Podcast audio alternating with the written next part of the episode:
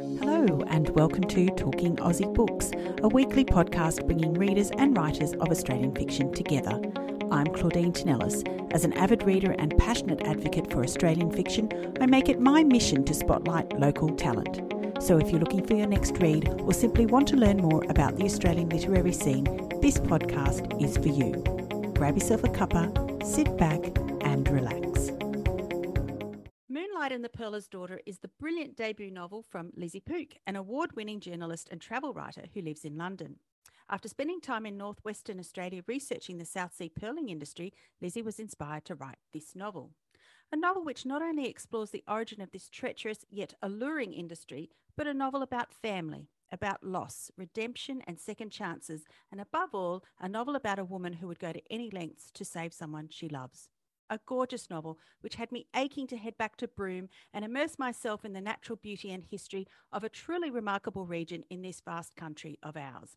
And here with me today to chat about her book is the talented Lizzie herself. Welcome to the podcast, Lizzie. Hi, Claudine. Lovely to be chatting with you. Thank you for that very generous introduction.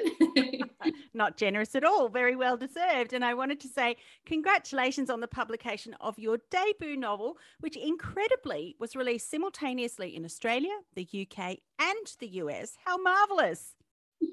Thank you. Yes, it's all been very exciting and a bit of a whirlwind. So it's out in Australia now, it's out in the UK now, and actually, uh, US and Canadian publication is in June. So oh. it's been sort of, yeah, so it's a, a, long, sort of drawn out process of launching around the world, but it, it's, it's really nice and it's been really lovely to get messages from uh, out in Australia and, and um, here in the UK as well. So, so yes, all very exciting. Oh, that's wonderful. And so it has been out for a while now in Australia. How are you feeling? Are you still in that kind of pinch me mode? Yeah, I think it was interesting because, as you mentioned, I, I do live in London. And so when it came out in Australia, I couldn't go and see it in the bookshops or anything like that, or meet readers face to face or anything. So there was this slight sort of disconnect with my book, this thing I'd worked on for years, being out and available in, in Australia, but I couldn't actually see it with my own eyes.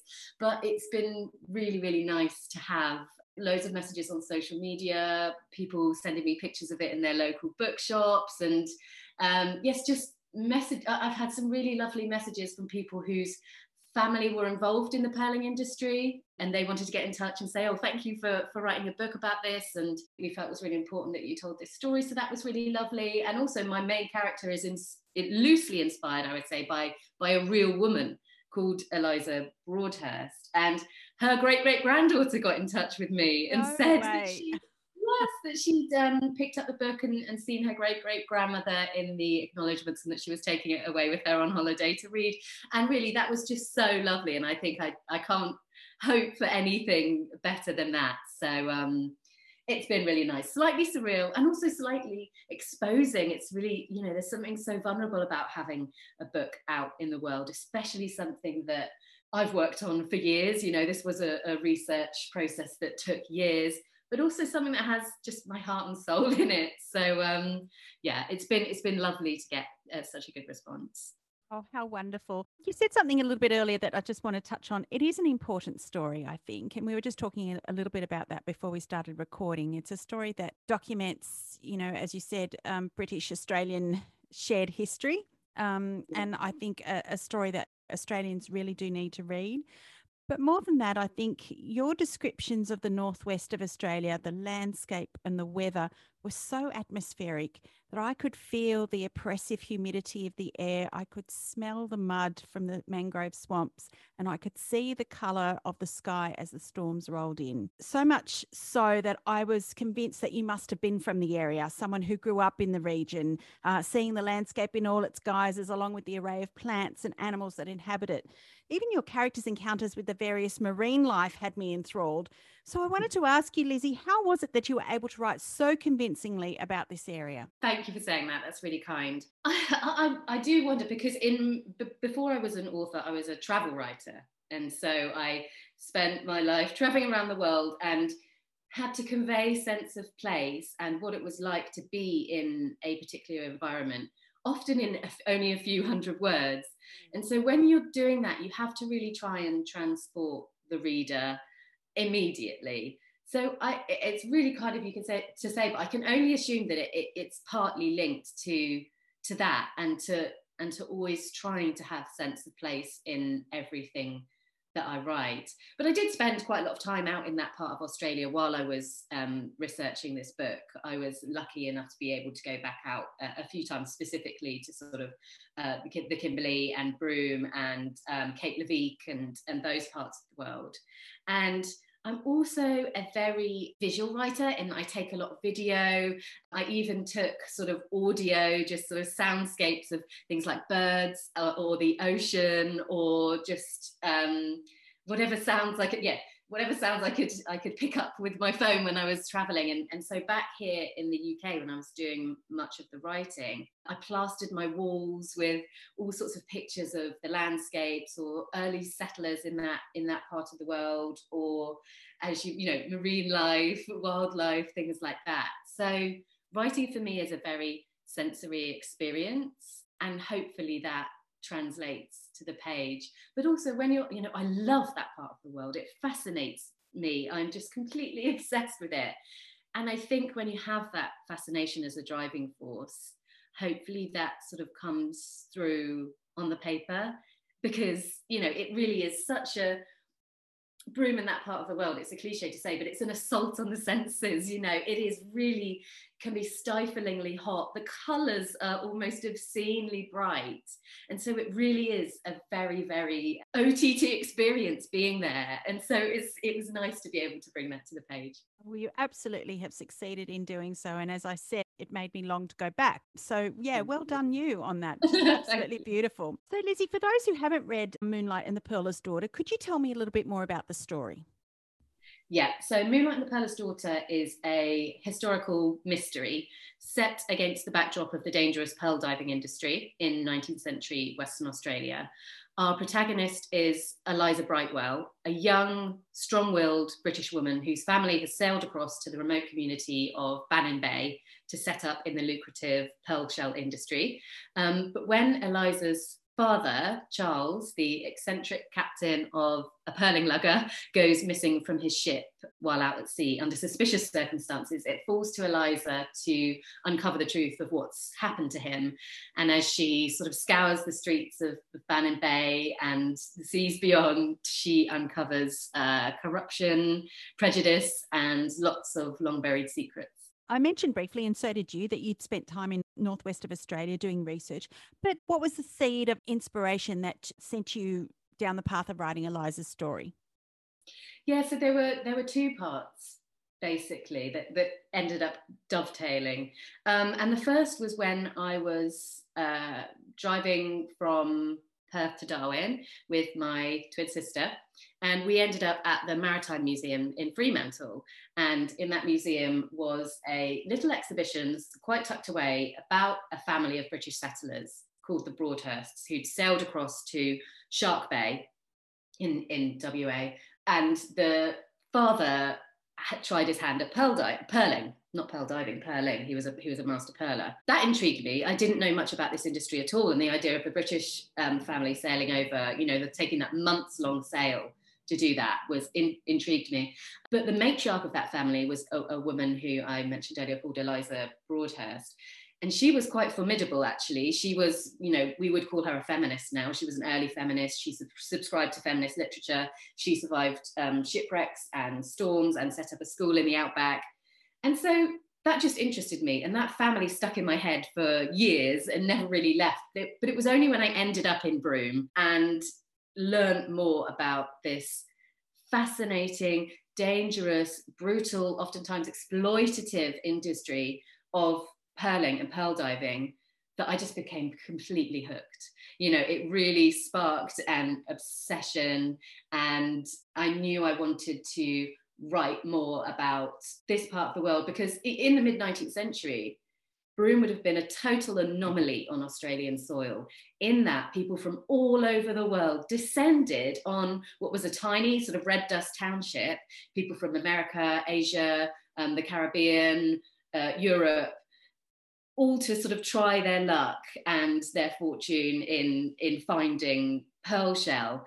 And I was just wanted to explore what it would have been like to live in that part of the world and also have a bit of a deeper look at this industry, which I think can appear perhaps romantic on the surface. And, you know, we look at a string of pearls and they're you know, incredibly beautiful. And we see the pearling luggers, the, the ships that were used to sort of um, take the crews out and, and dive for shell. And, it, and it, it, appears a sort of lovely, adventurous, romantic thing. But that was not the case. This was an incredibly dangerous industry. In its early stages, Indigenous people were forced, kidnapped and forced to dive for shell. It was a form of slavery in its in its early stages. Then, as it shifted um, and the fabric of whom, the people who made up the crews changed slightly, and the hard hat diving suits were introduced, it was still incredibly dangerous. And men would descend to the bottom of the sea in their heavy sort of copper helmets and their lead weighted boots, and they would come up against sharks.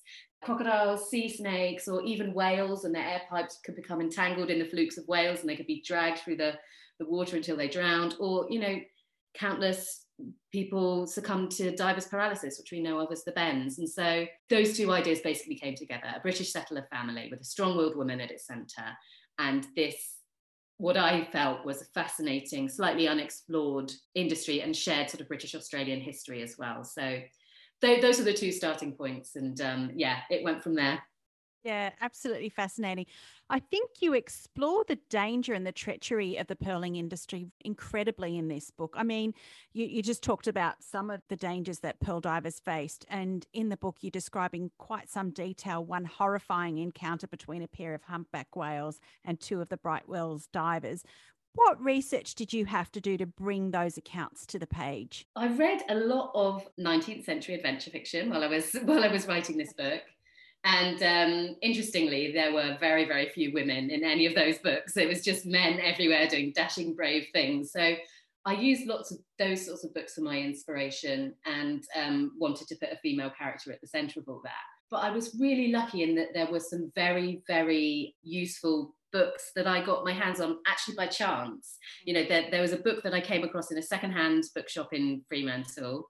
Um, it's called Port of Pearls by Hugh Edwards, and it's about the first 100 years of Broome.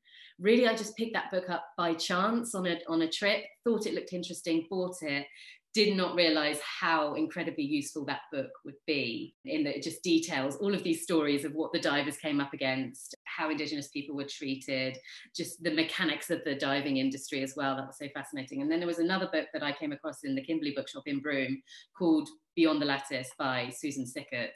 And again that just had so many interesting stories about the inhabitants of, of broome. And it was really a case that while researching this book truth was stranger than fiction. The stuff that I was actually yep. reading was fascinating. And so there was one account of divers coming up against humpback whales in that sense. And I thought, well, that is just absolutely fascinating. I have to fictionalize that for my book. And so I was really lucky in that there were just so many incredible anecdotes that I was able to sort of use them for my story in a fictionalized way. But it was, I had had such a rich seam of um, research to use. Now, Eliza was a fascinating character. I mean, she was someone who was not content to be a woman of her time, someone who bucked society's expectation of women.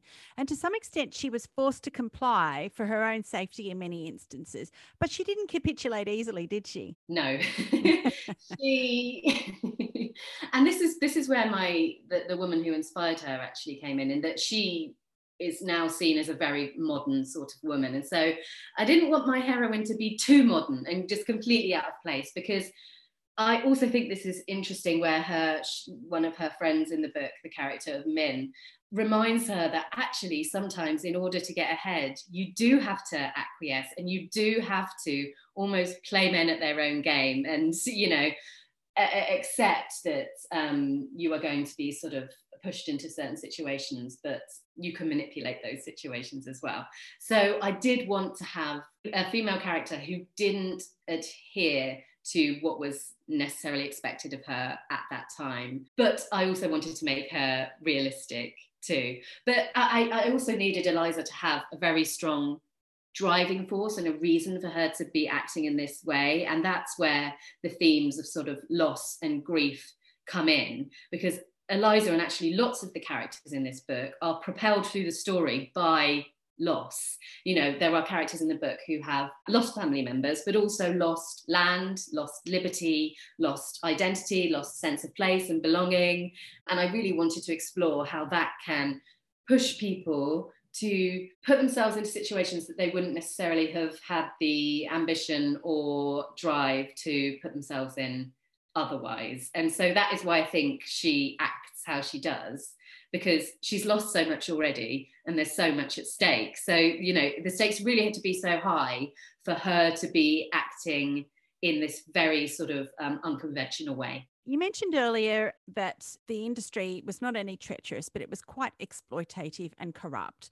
So tell me about the people who were employed by master pearlers like Eliza Brightwell's father. It varied. In the early stages of pearling, which would have been in the 1850s, 1860s, in around Shark Bay and um, places like that, divers weren't employed, they were kidnapped and forced to dive. So that would have been um, Aboriginal men, uh, women, and even children in the early stages. You know, there were some truly horrifying stories that I uncovered, particularly in that pearlers would sometimes purposely impregnate the women because they felt that pregnant women had increased lung capacity and could therefore dive deeper and longer for shell. So this was slavery. In, in the early stages of, of pearling, it was it was slavery in everything but name. As it evolved, and slightly later on, when my story is set, it was indentured labour that was used. So that they, they were crews that were sort of imported from um, Japan, China, um, parts of Indonesia, and the crews were very diverse, multicultural. Some pearlers treated their divers well, and many of them didn't. And so that was something I wanted to explore as well. I, I, I don't think it's necessarily always the case that things are black and white and good and bad. And so that is really what I wanted to explore in this book the grey areas, the morality of it. You know, Eliza loves her father, but her father is involved in this industry and she has to come to terms with that during her search for him. And that's something that I felt was really important to explore as well, because that relates to all of us and all of our history. In that white settlement of Australia was horrendous and terrible and in- invasive. And we have to explore that part of our history i think. It's something that we have to interrogate. And i don't think that we should shy away from something because it's makes us feel uncomfortable. And that is really something that I wanted to explore with this book. I came across a, a, term, you know, I think it was in your author's note at the back, which I hadn't actually heard of before. But I mean, it, it relates to what you were actually just talking about. The term was blackbirding. And so that was the practice that you just referred to then of, of kidnapping. Yes, blackbirding is just another term for kidnapping. Yeah. So in the early stages, the pearlers would show up with guns and chains and they would they would force people to come with them and and dive for shell and they'd be some of them even used almost like slave islands in that they would would corral um, indigenous people on these islands and then they would sell them off to you know there were people who actively went out and, and found divers and they would sell them to pearlers um, it, you know it really was horrendous um, but yeah, that was a new term to me as well, blackbirding. I'd, I'd, not heard it, but actually, if you explore the pearling industry a bit more, it's used quite um, quite often in that sense. But um, yeah, just just shocking. Yeah. And I, I only question you about that a little bit because I think it in part explains the young character of Quill, the deckhand that Eliza employs on on the lugger as she goes searching for for her missing father. So can you tell me a little bit more about Quill and why that was um, important to her character? Yeah, so so Quill was actually based on a real person who was called Naib, but was referred to as Knife. And he was a young boy who was who worked as a translator for a missionary in Derby. And uh, to to uh, Father Duncan McNab, his name was, and he was a missionary, and he worked alongside Indigenous people on the Dampier Peninsula, and he recorded um, the language, and he you know, did a missionary's work. And, and we know now that missionaries' work was actually quite damaging for Aboriginal communities in that they were trying to encourage them not to use their own languages or their own cultural practices and things like that. But at the time, um, these communities would have almost welcomed him because he did not want to take, you know, they, they did not take from them. They did not want anything, you know, in terms of land or women like lots of the other white settlers. And um, yes, there was this young boy that, that and, and I saw a little sort of exhibition about him, and I thought that was a really, really interesting character. And I also wanted to have a character, an Indigenous character that was really active and nuanced and integral to the story as well. Um, because I think sometimes it can be quite easy to just write about people who look like ourselves, uh, ourselves and have the same lived experience as us. And so I wanted to reflect the diversity of places like Broome and the Dampier Peninsula. And so that's why um, I also worked alongside Bart Pigram, who came on board as a paid cultural consultant on the novel and the Kimberley Aboriginal Law and Cultural Centre, who were really, really helpful and in terms of consulting on the manuscript and the characters of Quill and Balari as well. And so that was a really, really wonderful process in that it just added to the richness of the novel and, you know, uh, they were able to point me towards particular reference books that I would find useful or academic papers or, you know, have you considered this? this part of history and writing about this or and so it was really a really interesting and beneficial process and made all the characters hopefully a bit more well-rounded Lizzie, there's so much detail, as I just mentioned in this book. So I wanted to ask you, how long did you work on it before you decided to submit it for publication? well, it's interesting because I had the idea for the book rattling around in my head for years, and it really was something it just never left me. And I do think ideas can choose us. I think they're the ones that sort of constantly tapping on our shoulder and saying, "Oh, by the way, I'm still here." So actually, it was a process of several years in terms of doing bits of research here and there. But actually, when it came to properly sitting down and writing the book, I would say about a year and a half but that was around my job as a journalist. So I was writing whenever I could in the evenings, or, you know, I even wrote parts of this book on a ship in off the east coast of Greenland, in in a in the forest in Rwanda. So I was on the road really Goodness. writing this book. So it was, I would say about a, a year and a half in the in the proper writing of it. Um, but then I redrafted and redrafted. I must have done about 15 drafts of this book to go sort of change things dramatically, uh, kill characters off, bring characters back to life, change the ending completely. Um, I even I did a draft just focusing on the weather. I did a draft just focusing on insects and flies. I did a draft just focusing on the characterization of Eliza and stuff like that. So it really was a case of just shaping it and, and and reshaping and rewriting. So a bit of a labor of love. Indeed sounds like it. Did you always want to write a novel lizzie? I i always loved creative writing creatively as a child but writing a book never seemed like a job. You know it was never presented as a career prospect that you could you know write a book. So that is why I went into journalism because there was, you know, I saw lots more women journalists, you know, just represented on TV and things like that. And um, so I think I always did, but it was just never something that I thought you could do. So it was only when actually I, I, I was a very busy travel writer and journalist, and I actually went through a period of ill health and was diagnosed with chronic illness and told to rest and told to slow down. yeah. And it was actually then that I, I started properly focusing on the book because not only did I have time stretching out in front of me, whereas before I'd been so high octane and busy and just focusing focusing on sort of traveling around the world. Yeah.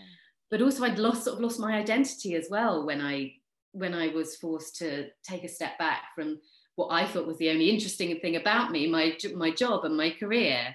And it was almost like, well, what do I have now? And and and writing this book became, you know, the book became a life raft. I clung to it. Yeah, that's when that this sort of new dream shifted into focus of of writing this book and maybe possibly having this this book published. So when I was editing the book, I was the pandemic had hit so any travel writing stuff that i did have left disappeared overnight like you know like it like many people's careers did with the with the pandemic um, i was not very well And at that stage, my husband and I were living in my mum's attic bedroom.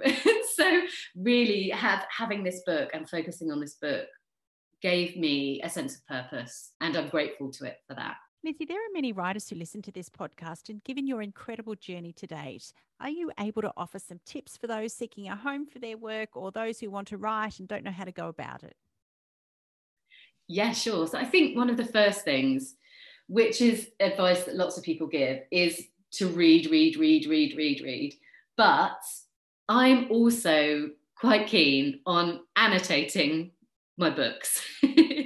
Mm. because I think if you can if you're reading a book that you're loving and you can identify what it is about that passage, that chapter, that plot twist that's really engrossing you, and you can make annotations in that book, you know, perhaps a third of the way through your book, something has happened to turn the story on its head. If you can make a note of that and realize how that author is crafting their novel, it's a really good way of learning from the best, basically. So I'm a big advocate for making notes in margins, or if you don't want to do that, take some post-it notes and, and sort of stick those throughout books as well. And, and you know, you whether you bought the book, but essentially the advice is free after that.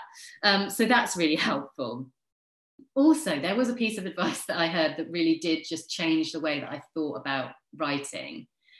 And I'm not sure if I can say the word, but it's that it was from an, uh, an indie author called Shannon Mayer, and she said, "Your muse is your bitch," basically was her phrase. but what she meant by that was that I think there's sometimes the temptation. I certainly had it when I started writing to wait for the muse to arrive before you mm sit in your chair. You say, Oh, I'm just not inspired to write today, so I'm not going to sit in my chair and do it. But actually, you sit in that chair and you tell the muse when to turn up. You tell her when she needs to be at work, and you can you can summon creativity just by sitting in the seat and telling it to arrive. And so when I look back on my book now, I can pinpoint the parts that were really hard to write because it felt like a slog, or I was not feeling very well that day, or I was very tired but actually there's no difference now between those parts of the book and the parts of the book that came more freely. So i also think there's a slight myth that good writing has to be easy. It's not. You know writing is sometimes just such a slog. But if you can get through that and if you can keep going um, you can edit bad prose but you can't edit a blank page. So just get something down get the words down. As i said i must have done 15 drafts of this book. Wow. and initially I was paralyzed by the idea that what I was writing was not good. But it doesn't matter because you can make that better. The main thing you need to do is just get some words down. Yeah, very sage advice. Uh, it's not the first, I haven't heard it in those terms before. and I love it. I love it. I think we can work with that. Absolutely. so if um, anyone is out there listening and wondering whether or not they've got, they're, they're inspired enough to sit down, remember what Lizzie just said. I need it printed on a t-shirt or something. Lizzie, if there was one thing that you'd like readers to take away from this novel, what would it be? I think it would be what we touched on before about grief and loss sometimes acting as a propulsive thing, because that is certainly what I have found in my life. My own dad passed away when I was 19. You know, Eliza's 20 in this book. I don't think there's any sort of coincidence about that. But I have found that you know, yes, there are the thorny parts of grief and the very difficult parts of grief, but it can also lead us to do things we never would have dreamed we were capable of doing because we're willing to take that risk because we've already been through loss. Um, and so I would really love it if people felt reassured and comforted by that in this book. And yes, hopefully they will be. Lizzie, I loved Moonlight and the Pearler's Daughter, a rich, poignant, and fascinating Australian story that I recommend for lovers of historical fiction. I wish you every success with this book, and thank you so very much for joining me on Talking Aussie Books today. Oh, thank you for having me. It's been lovely. That's a wrap, folks. If you enjoyed this podcast episode, please drop me a line via my webpage at claudinetinellis.com, via Instagram, Facebook, or Twitter. Alternatively, consider leaving a review on Apple Podcasts, Spotify, or Google Podcasts. Until next time, happy reading!